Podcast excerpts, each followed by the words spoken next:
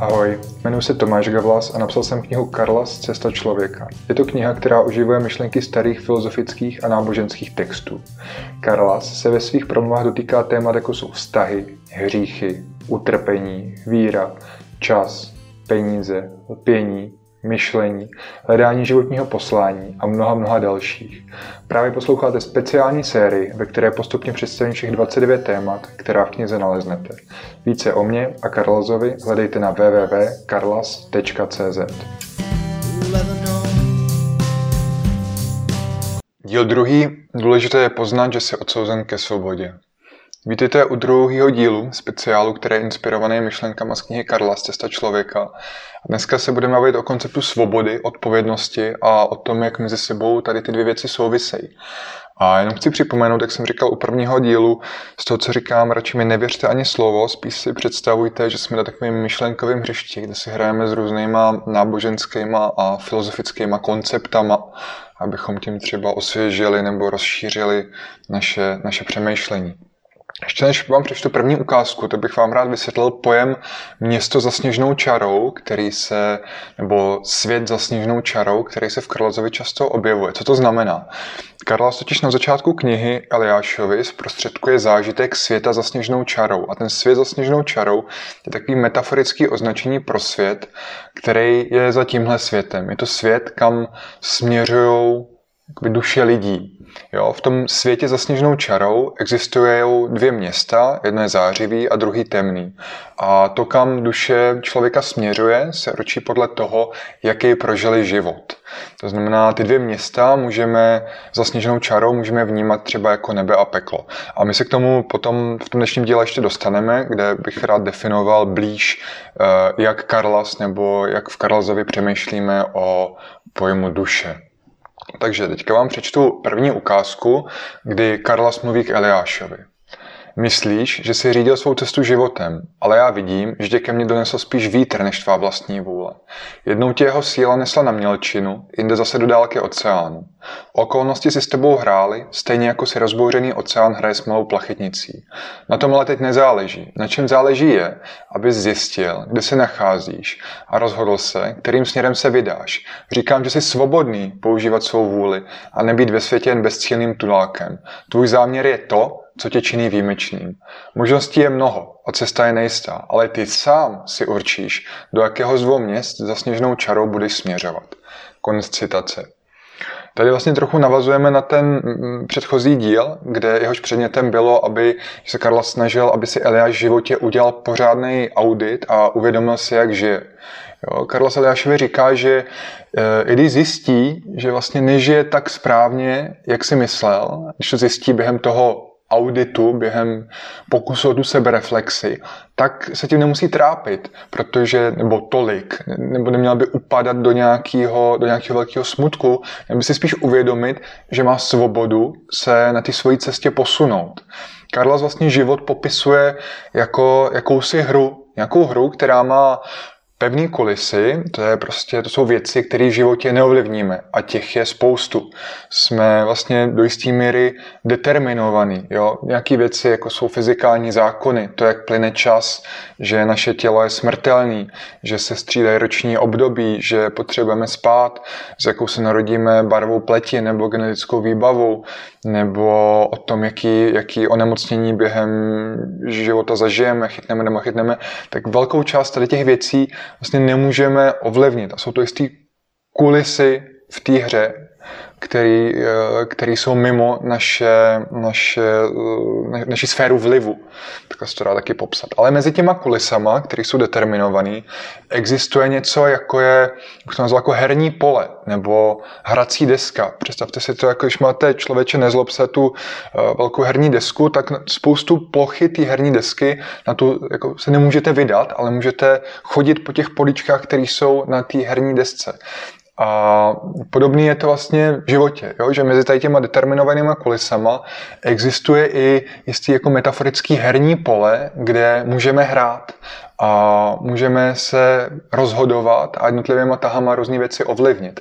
A právě tahy v téhle hře v životě Karlas vnímá jako skutky, Jo, že mezi tím, co si v člověče nezlob se házíme kostkou a uh, chodíme pandulákama, tak v našem životě se rozhodujeme na základě skutků nebo činů nebo ještě jinak jako výsledků našich rozhodnutí, které vycházejí ze svobodné vůle. Uh, jsou to vlastně jakoby výsledky našeho záměru. Je to to, co uděláme, na co se v životě zaměřujeme. Tak to jsou ty naše tahy na tom herním poli. Jsou to věci, které můžeme ovlivnit. Je to, jak se chováme k druhým, co děláme třeba za svýma talentama, jak přistupujeme k práci, kterou děláme, jak poznáváme a jak se snažíme rozšířit naše poznání v životě.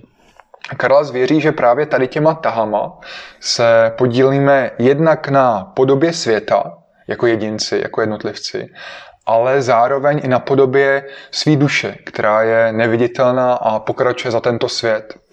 Tady si udělám zastávku, protože potřebuji zapíchnout takovou pomyslnou vlajku a vymezit si eh, jeden pojem, o kterém jsem mluvil už na začátku.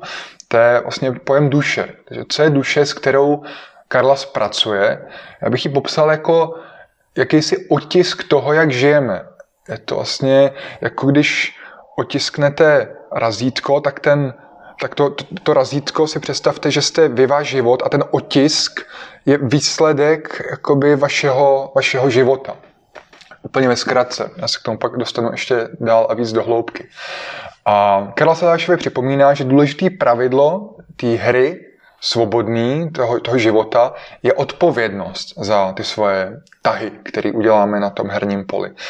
Třeba demokratický právní systém nás vnímá jako odpovědný a dává nám svobodu. Jo? My můžeme vlastně v našich životech někoho zapíchnout nožem, ale musíme za to přijmout odpovědnost. To znamená svůj trest.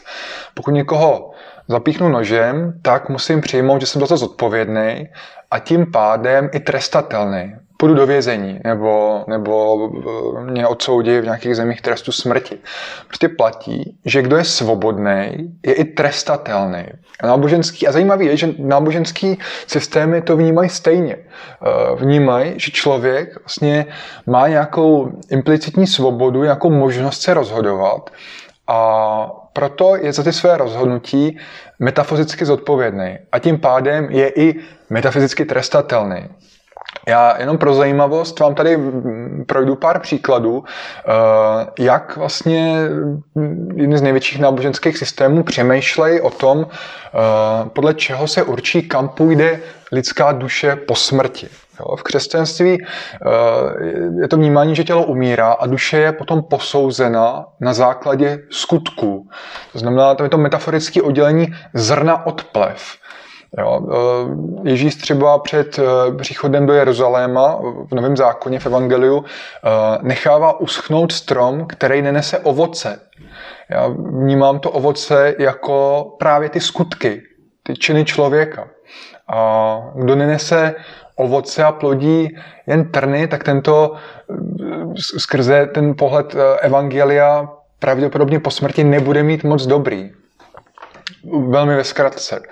Eh, buddhismus, tam ten vnímá koncept eh, cyklického znovuzrození. Eh, existuje pojem karma, nebo kama, ten, který vnímám jako takový morální kredit, jako nějaký stav mýho morálního účtu. A ten stav účtu určují skutky, které vykonám. Když dělám ctnostní skutky, vznešený skutky, jak to Buddha opisuje, tak mi ten kredit přibývá. Když dělám hloupý skutky, zlý skutky, tak mi ten kredit ubejvá. A po smrti vlastně to znovu zrození se odehrává na základě stavu tady toho mýho karmického účtu a na konci života se je, je přihlédnuto k tomu, jaký stav účtu ta duše má. Jo? A podle toho se převtěluje buď to nahoru nebo dolů. Jo? Buddhismus vnímá, že se duše převtěluje eh, jak v rámci tady toho světa, kde vnímá nějaký vyšší formy a nižší formy, kde člověk je braný jako tam na nej, nejvyšší forma tady na zemi. A potom existuje koncept uh, několika jako nebeských uh, jakoby říší nebo úrovní, kde žijí jako dévové, to je, to je podle mě velmi podobné jako anděle třeba v křesťanství, a potom pekelných, kde žijou různý nágy, které jsou zase podobný různým eh, nevím, pekelným stvořením eh, v křesťanství. Je zajímavé, že ten koncept nebe a pekla je, je opravdu velmi blízký, nebo ta, ta představa toho nebe a pekla je velmi blízká křesťanství nebo, nebo vůbec celý ty judeokřesťanské větvy, když jsem, když jsem četl ty budově původní spisy. Další zajímavý je třeba zoroastrismus. Jo. Ten, tam se mi ten koncept fakt líbí. Tam vlastně po smrti uh, duše eh, zemřelého člověka přebývá uh, u těla tři dny. To je vlastně mimo jiný taky dost zajímavý, že uh, v mnoha náboženských systémech uh, duše čeká tři dny na posouzení, na, na ten svůj soud. Jo? Je to taky velmi podobný mnoha náboženským systémům. A po těch třech dnech ta duše přechází přes most, kterým se říká Chinvat, a tam je váha a vážejí se tam lidský skutky, jako doslova. Vlastně si to představuju opravdu, že, že tam člověk jako přijde, nebo ta duše jaka sype z kapes teda ty skutky, ty dobrý, který udělala, a, a, nebo ty špatný udělala. Vlastně, ale podobný, zase podobný koncept říká i Buddha, jo? tam používá metaforu, uh, že když naplníte pytel kamením a hodíte ho do vody, tak kam půjde? Potopí se ke dni. Takhle vlastně je to metafora na lidský činy. Pokud děláme špatné činy, tak ty jsou pro tu duši těžký a nesou jí dolů. A naopak říká, naopak, když ten pytel naplníš vzduchem, tak je lehký a vstoupá vzhůru. To jsou ty znešené činy, které nesou tu duši vzhůru. A Buddha v této vidí naprosto jako logickou kauzalitu, proto používá často ty přirovnání k různým fyzikálním zákonům, protože bere, že, že ten koncept karmy je ničím naprosto, naprosto normální. Často je tam ještě třeba toho zoroastrismu, když eh, ta, ta, ta duše dává ty své skutky eh, na tu váhu eh, k posouzení, tak je tam samozřejmě u většiny náboženství tak takový univerzální moment, kdy jako nějakého odhalení nebo prosvícení ty duše, kdy ten zemřelý nebo ta duše zemřelého najednou vidí jako sama sebe naprosto čistě a jasně. Vidí, jak skutečně žil a jakoby žádný skutky se už nedají skrýt. To je vlastně zajímavé, že tady ten moment uh, občas popisují i lidi při zážitcích jako blízkých smrti. V egyptské mytologii je podobný koncept tomu zoroastrismu. Jo. Tam, tam duše vlastně, aby se dostala do ráje, áru, tak uh, se musí jako metaforicky zvážit lidský srdce, nebo jako vlastně duše, ty skutky, které jsme vykonali, proti pírku bohyně Mat. A bohyně Mat je bohyně spravedlnosti a pravdy, moudrosti. To mi přijde naprosto geniální koncept, kdy fakt si představuju, že vážím po smrti to svoje srdce, tu moji duši, ty moje skutky, proti pírku bohyně pravdy. Jak si představím fakt, že mám poměřit svůj život s pírkem něčeho, co je jako bohyně pravdy s velkým P, tak je to, tak mi přijde, geniální představa, že to staví člověku určitě dobrý ideál, ideál uh, jak žít. V řecké mytologii zase je to podobný převozní Káron převeze duši přes řeku Styx a tam uh, jí soudějí tři králové. Jo? Soudějí se zase skutky. Kdo pokud jsou ty skutky posouzený uh, správně, dobře, pokud ty skutky byly dobrý, tak duše pokroče do ráje, do Elízy. Zajímavé je u té egyptské mytologie, že to tam ta duše, která je špatná, jako by není řečeno, že by šla do pekla, že tam existuje jenom koncept toho nebe nebo ráje, áru, ale ta špatná je zničena, takže, takže už se pro ní jakoby nekoná žádný nový kolo, jako třeba v tom buddhismu, kde se můžete vrátit prostě dolů a, a, a postupně se dostat zase třeba nahoru. A zajímavé je u toho buddhismu taky, že Buddha říkal, že vlastně nejvíc karmy ze všech těch sfér nebeských i pekelných je možný vygenerovat jako člověk. To znamená, že tady můžeme vlastně těch skutků udělat nejvíc. Asi to myslel tak, že když jsme, když jsme v jiných eh, jako formách existence, tak jsme víc determinovaní a ta svobodná vůle je omezenější než eh, u člověka. Ale hodně z tady toho berte fakt eh, ne úplně doslovně, jsou to často nějaký, mm, akorát moje jako hypotézy nebo nějaká moje vlastní interpretace, která nemusí být správná.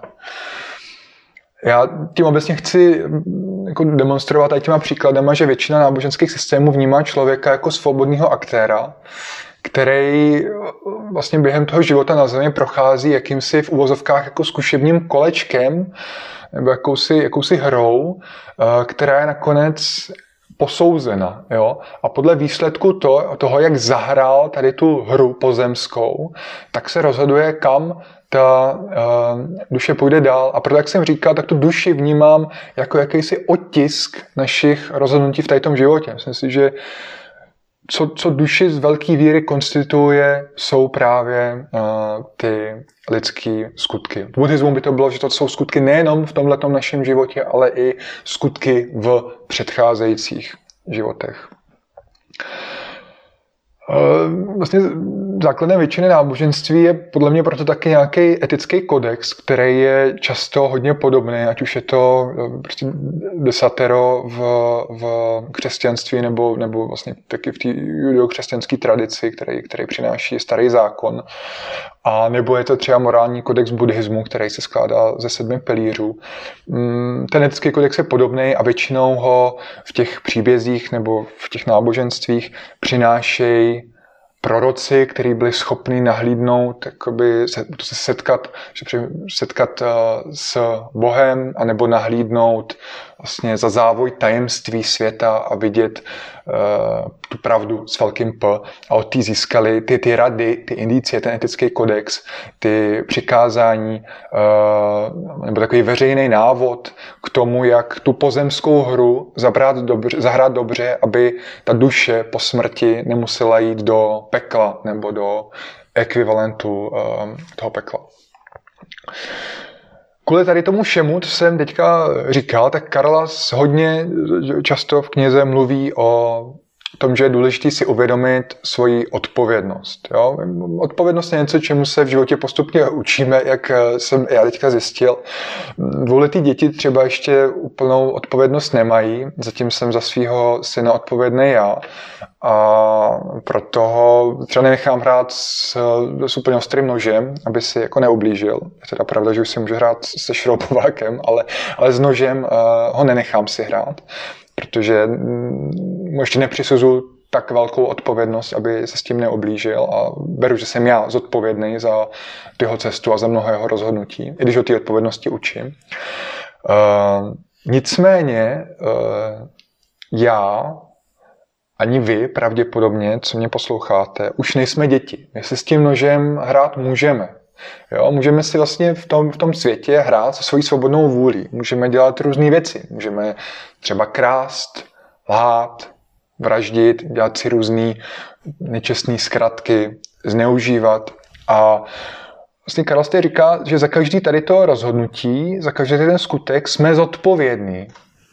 Jo, vlastně, co tomu může pomoct, já se, když navážu na ten předchozí díl, že se, eh, čím se můžeme pomoct u tady toho, že se můžeme cvičně u těch našich skutků eh, dotazovat, jestli ty skutky naplňují naší duši jakoby ten pomyslný měch něčím lehkým, co ji znese z hůru, anebo těžkým, co ji stáhne dolů. Vlastně podobně uh, jsem to našel i mm, v takových textech, co napsali pouštní otcové, který ve třetím a čtvrtém století v docela velkém počtu žili, žili ve, ve Skétis, to byla taková polopoušť uh, uh, přibližně v lokalitě jako současný Sýrie žili tam několik tisíc, možná desítky tisíc, žili velmi tvrdým asketickým životem, snažili se přiblížit uh, Kristu v tom svém konání. A jeden z nich v jednom podobenství říká, že vlastně každý den uh, si do své cely umístí prázdný koš a jak, jde, jak pokračuje den a on dělá různé rozhodnutí a různě se chová, tak pokud hřeší, tak do toho koše vždycky hodí kamínek jeden. A pak říká, no a večer se na to podívám a každý den vidím, jak žiju. Jo, takže zase tady tím se vracíme k, eh, k tomu konceptu té eh, odpovědnosti. OK. Další ukázka eh, kde Karla chce Eliášovi vykreslit, co znamená odpovědnost a proto mu vypráví příběh, který zažil na jedné ze svých cest. Přibýval jsem v malé jeskyni nad hraničním městem a jednoho rána se ke mně donesla zpráva, že u radnice našli dvě mrtvá těla. Sestoupil jsem tedy mezi lidi, abych utěšil pozůstalé a pomohl jim vyrovnat se s nečekanou ztrátou. V ulicích bylo cítit velké napětí a protože se vraha nedařilo vypátrat, lidé uvolnili otěže své fantazy a začali se navzájem obvinovat. Strach nad městem se ze dne na den stupňoval a uvolnění až přinesla až zpráva, že vraha dopadli. Lidé volali po rychlém soudu a proto už několik hodin po jeho, po jeho zadržení zasedla porota. Muž byl sledán vinným a byl odsouzen k, okaž, k okamžitému trestu smrti.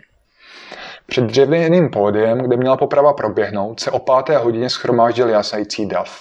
Kad dotykem palce naposledy zkontroloval ostrost své mačety a pak kývnul, že vše je připraveno. Stráže přivedli vystrašeného muže, který byl řetězy přichycen k popravčímu špalku. Náměstím zazněl gong a silné paže uchopili rukojeť smrtícího nástroje. Kat se zhluboka nadechl a za jásotu všech přítomných stěl vyníkovi hlavu. Lidé se rozešli do ulic a zdálo se, že hlad po spravedlnosti byl nasycen a ve městě znovu zavládne klid. Den po popravě ale na náměstí přijel jezdec. Hlásal, že je poslem spravedlnosti a promluvil k lidem. Zmíli jste se a ve svém běsnění jste popravili nevinného člověka. Pochodeň spravedlnosti byla zapálena a pokud mi do půlnoci nevydáte toho, kdo je za jeho smrt odpovědný, její oheň přemění celé vaše město v prach. A lidé se mezi sebou začali dohadovat, koho by měli vydat. Jo. Jedni vinili vyšetřovatele, druzí soudce a další se shodli, že to je vina všech. Hodiny jsem poslouchal, jak se mezi sebou přikřikují, až mě jeden z nich vyzval. Karlazy, už několik týdnů žijete nad mě, naším městem a sledujete, jak žijeme. Poslední tři dny jsme strávali mezi, strávil mezi námi a viděl vše, co se stalo. Vážíme si vaší moudrosti a víme, že nás dobře znáte. Poraďte nám, prosím, koho máme vydat spravedlnosti. Na to jsem jim odpověděl. Sami jste soudili, sami se také musíte rozhodnout, koho vydáte. Odešel jsem zpět do své jeskyně. Chvíli před západem sluncem mě ale z meditace vyrušila tmavovlasá dívka s pěhou na tváři. Maja. Byla to dcera těch dvou, které ve městě zavraždili. Karlazy, vím, že jste to těm lidem neřekl, ale řeknete to prosím alespoň mě, kdo je za smrt toho nevinného zodpovědný. Měla čistou duši a tak jsem jí řekl pravdu. Obyvatelé města, kteří požadovali spravedlnost, vyšetřovatelé, kteří muže zatkli a porota, která ho odsoudila. Ti všichni si na duši nesou díl viny, ale odsouzený přece nezemřel na jejich slova. Zemřel na poranění těla. Zabil ho kat, který ze svobodné vůle vzal do rukou mačetu a stěl tomu muži hlavu. To na jeho duši je vidět nejtemnější skvrna. Pamatuj, že člověk, který sebou dobrovolně nechá projít zlo, je za to zlo také zodpovědný. Ve světě za sněžnou čarou se nesoudí národy ani města, ale jednotlivci. Každý je zodpovědný za to, jak naloží se svým životem. A pak se mi ještě řekl, Majo, ale nikomu to neříkej. A ona odešla a nikomu to neřekla. To je konec citace. Já Vím vlastně eh, ze zpětné vazby, která mi od různých čtenářů přichází, že někteří lidi měli s tady tou formulací vlastně trošku problém, že mi to přišlo přehnaný, ale mně právě tady ta formulace přijde uh, strašně důležitá, protože jejím účelem je stanovit jednotlivce, vlastně každýho z nás jako toho konečného a jediného zodpovědného za to, jak nakládáme se svýma životama. Jo. Já, já totiž nemám moc rád, když se uh, často pracuje s tím, že zodpovědná je nějaká firma nebo stát, tak uh, jako OK, může to být pravda, ale nepřijde mi to pro mě nebo pro jednotlivce dobrá forma přemýšlení, protože jako reálně je zodpovědný vždycky nakonec jednotlivec. Jako ty firmy a státy totiž nejsou živí. Jo? Do, třeba když se používají obraty, jako že Německo trpí, tak jako Německo netrpí. Trpí konkrétní lidi, jednotlivci. A to je podle mě dobrý mít vždycky na paměti, vždycky se to pamatovat. A Karla se tady tím vším snaží Eliášovi říct, že opravdu každý člověk je v tady té hře za své činy zodpovědný. A, a zase to vede k tomu, že by neměl naslouchat třeba nějakému jako stádnímu přemýšlení nebo, nějak, nebo odevzdávat úplně svou svobodu někomu, o kom si myslí, že ví líp než on. Jo? Um, proto Eliáševi jako radí, že pokud se naší svobody vzdáme ve prospěch jiných, kteří si myslí, že vědí lépe, to můžou být různí vládci, vůdci, rodiče, partneři, v dnešní době algoritmy eh, nebo šéfové, tak to neznamená, že se vzdáváme z odpovědnosti za naše skutky. Zodpovědnost s náma zůstává celý náš život. Je jakoby skryta v té duši, kterou si neseme uh, na cestu za sněžnou čarou, jak ji eh, Karlas pojmenovával. Jo? Jak důležité je to, co říká Karlas na konci té ukázky. Pamatuj, že člověk, který sebou dobrovolně nechá projít zlo, je za to zlo také zodpovědný. Ve světě za sněžnou čarou se nesoudí národy a města, ale jednotlivci. Každý je zodpovědný za to, jak naloží se svým životem. To je taková jako jedna z nejdůležitějších částí tady té celé ukázky. Je, je, má mým záměrem je, abychom, aby si člověk uvědomil, že je schopný dělat zlo, až za to zlo bude zodpovědný, nějak metafyzicky. OK. Uh, poslední citace dneska, myslím. Kulisy světa jsou postaveny a ty přicházíš jako marioneta, která je svobodná jen tam, kam jí dovolí jít nitky, které se odvíjí ze světa za sněžnou čarou. Ať půjdeš na zemi jakoliv daleko, některé věci stejně neovlivníš. To jestli jsi bílý nebo černý, muž nebo žena, mladý nebo starý, zdravý nebo nemocný, není důležité. Nemáš čas, aby ses na cestě zdržoval vším, co změnit nemůžeš. Nevyberej si své rodiče ani děti. Můžeš se ale rozhodnout, jak se k ním zachováš, až budou potřebovat pomoc. A právě taková rozhodnutí určí, ke kterému ze dvou měst za sněžnou čarou se budeš přibližovat. Nemůžeš zvolit, v jakém jiném momentu budeš žít, ale můžeš určit, zda v něm objevíš útěchu z krásy té řeky před námi, nebo propadneš falešným obavám, které tě svedou na špatnou cestu. Teď sedíš, ale když budeš chtít stát, tak dostane. Kdo rozkáže tvému tělu vstaň? Tvá noha přece neudělá jediný krok a tvá ústa nevysloví jediné slovo bez toho, aby si jim poručil. Chlapče, už mi rozumíš? Vždyť ty jsi na zemi odsouzen k tomu, aby ses rozhodoval. Krutý věznitel může vládnout tvému tělu, může tě řetězem připoutat ke skále, kde tě bude být a mučit, ale ty se tomu buď můžeš podat, nebo se rozhodnout, že ti nikdo nemůže vzít svobodu si za jakýchkoliv okolností vybrat svůj vlastní přístup. Konec citace. Tam Jednak je důležitý, nebo jako důležitý vnímám ten pojem odsouzen ke svobodě. Tady, eh, jak to Karlas vnímá, takže vlastně ta svoboda je něco, čeho my se úplně jako nemůžeme jednoduše zbavit. Je to vlastně takový jako dar i prokletí, protože my se vlastně neustále musíme rozhodovat. My se nemůžeme nerozhodovat. Pokud nemáme nějaký závažný uh, poranění mozku nebo jsme nějak paralizovaní, tak se vlastně furt musíme rozhodovat. I tím, že se přestaneme rozhodovat nebo se vzdáme odpovědnosti, tak děláme rozhodnutí, jo, za který jsme v metafyzické rovině nějak zodpovědní. A je to těžký. Je vlastně těžký se pořád rozhodovat, protože těch rozhodnutí přichází, přichází desítky, stovky, tisíce a e, velmi jednoduše můžou vyčerpat tu naší vůli. A proto k tomu se dostaneme potom dál e, v dalších kapitolách, že je důležitý se věnovat věnovat tu svoji vůli rozhodnutím, které jsou skutečně důležitý a nevěnovat jí rozhodnutím, které úplně důležitý nejsou. Jo. Je to fakt zajímavý moment přemýšlet o, o sobě, jako že jsme tady na zemi odsouzený k tomu být svobodný. To je jedna věc. Druhá věc je vlastně citace Krutý věznitel může vládnout tvému tělu, může tě řetězem připoutat ke skále, kde tě bude být a mučit a ty se tomu buď můžeš podat, nebo se rozhodnout, že ti nikdo nemůže vzít svobodu si z jakýchkoliv okolností vybrat svůj vlastní přístup. Tady ta věta nebo tady ten odstaveček je hodně inspirovaný uh, Viktorem Franklem a vlastně celým poselstvím knihy a přesto říct životu ano. Ano, Všem vám ji mimochodem doporučuji, kdo jste nečetli. Je to no, prostě geniální kniha, kterou si všichni přečtete. Je to vlastně svědectví uh, Franklovo. Frankl byl psychoterapeut, takže je to jeho svědectví uh, z koncentračního tábora. Je to, je to krátká, přístupná, ale strašně důležitá knížka, která právě ukazuje, že, že i v těch nejtěžších momentech, vlastně jako byl, jako byl koncentrační tábor, člověku nikdo nemůže vzít tu jeho svobodu, rozhodnout se, jak bude přistupovat k těm okolnostem, k těm kulisám herním, do kterých je vržený. I takhle těžkým. Jo? Já třeba osobně si to nedokážu představit. Myslím si, že bych to nezvládl tak, jako to zvládnul uh, Frankl, nebo jak to popisuje uh, v té knižce, že bych v těch podmínkách toho koncentračního tábora spíš asi skolaboval, nebo bych to prostě nedal.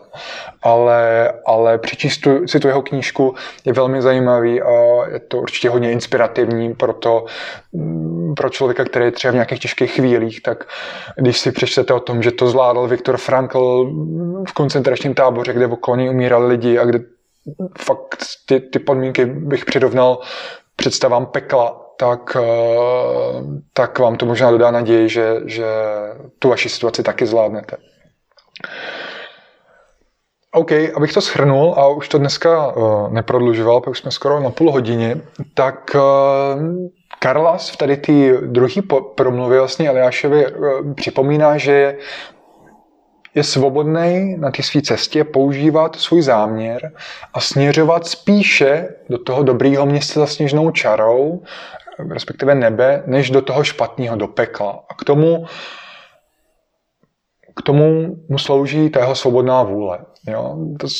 Svoboda člověku přináší velkou odpovědnost, ale, ale i naději, vlastně obrovskou naději, že jedinec není jenom výsledkem působení toho nesčetného množství různých vnějších sil, ale že je i agentem, který se během všech chvil těžkých, lehkých i opravdu těžkých vždycky může rozhodnout o tom, jak k ním přistoupí a k čemu bude směřovat.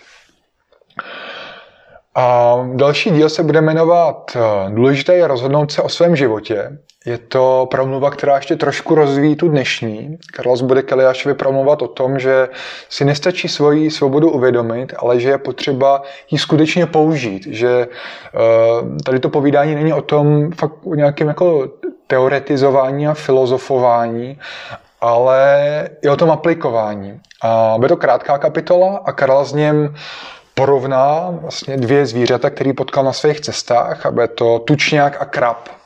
Tak uh, se mějte hezky zatím a těším se na vás zase příště. Ahoj.